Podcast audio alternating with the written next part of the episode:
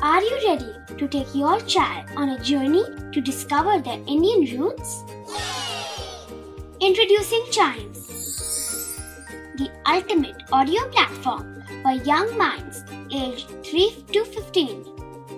At Chimes, we believe in the power of storytelling to connect children to their cultural heritage.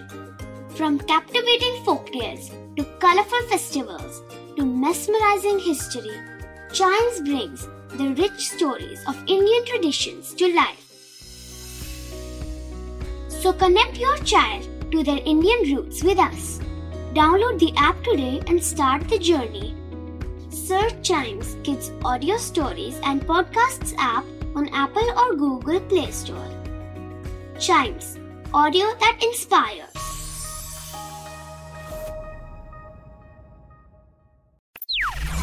बच्चों के बहुत सारे सवाल।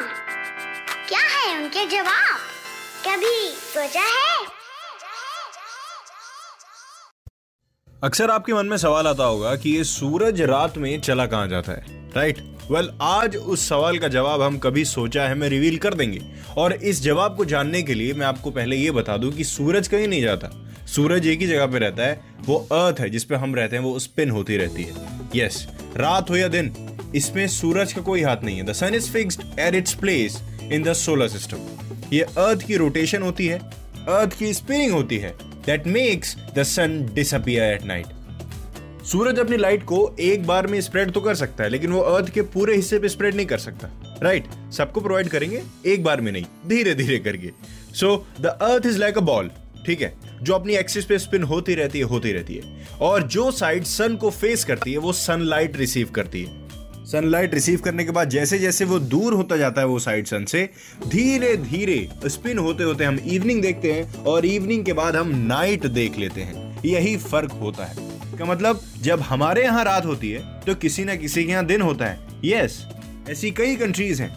जब इंडिया में रात होती है तो वहाँ पे दिन हो रहा होता है। जैसे Canada Alaska United States of America Brazil Argentina Ireland and United Kingdom and many more तो इसके पीछे का रीजन यही है कि वो साइड सन को फेस कर रही होती है।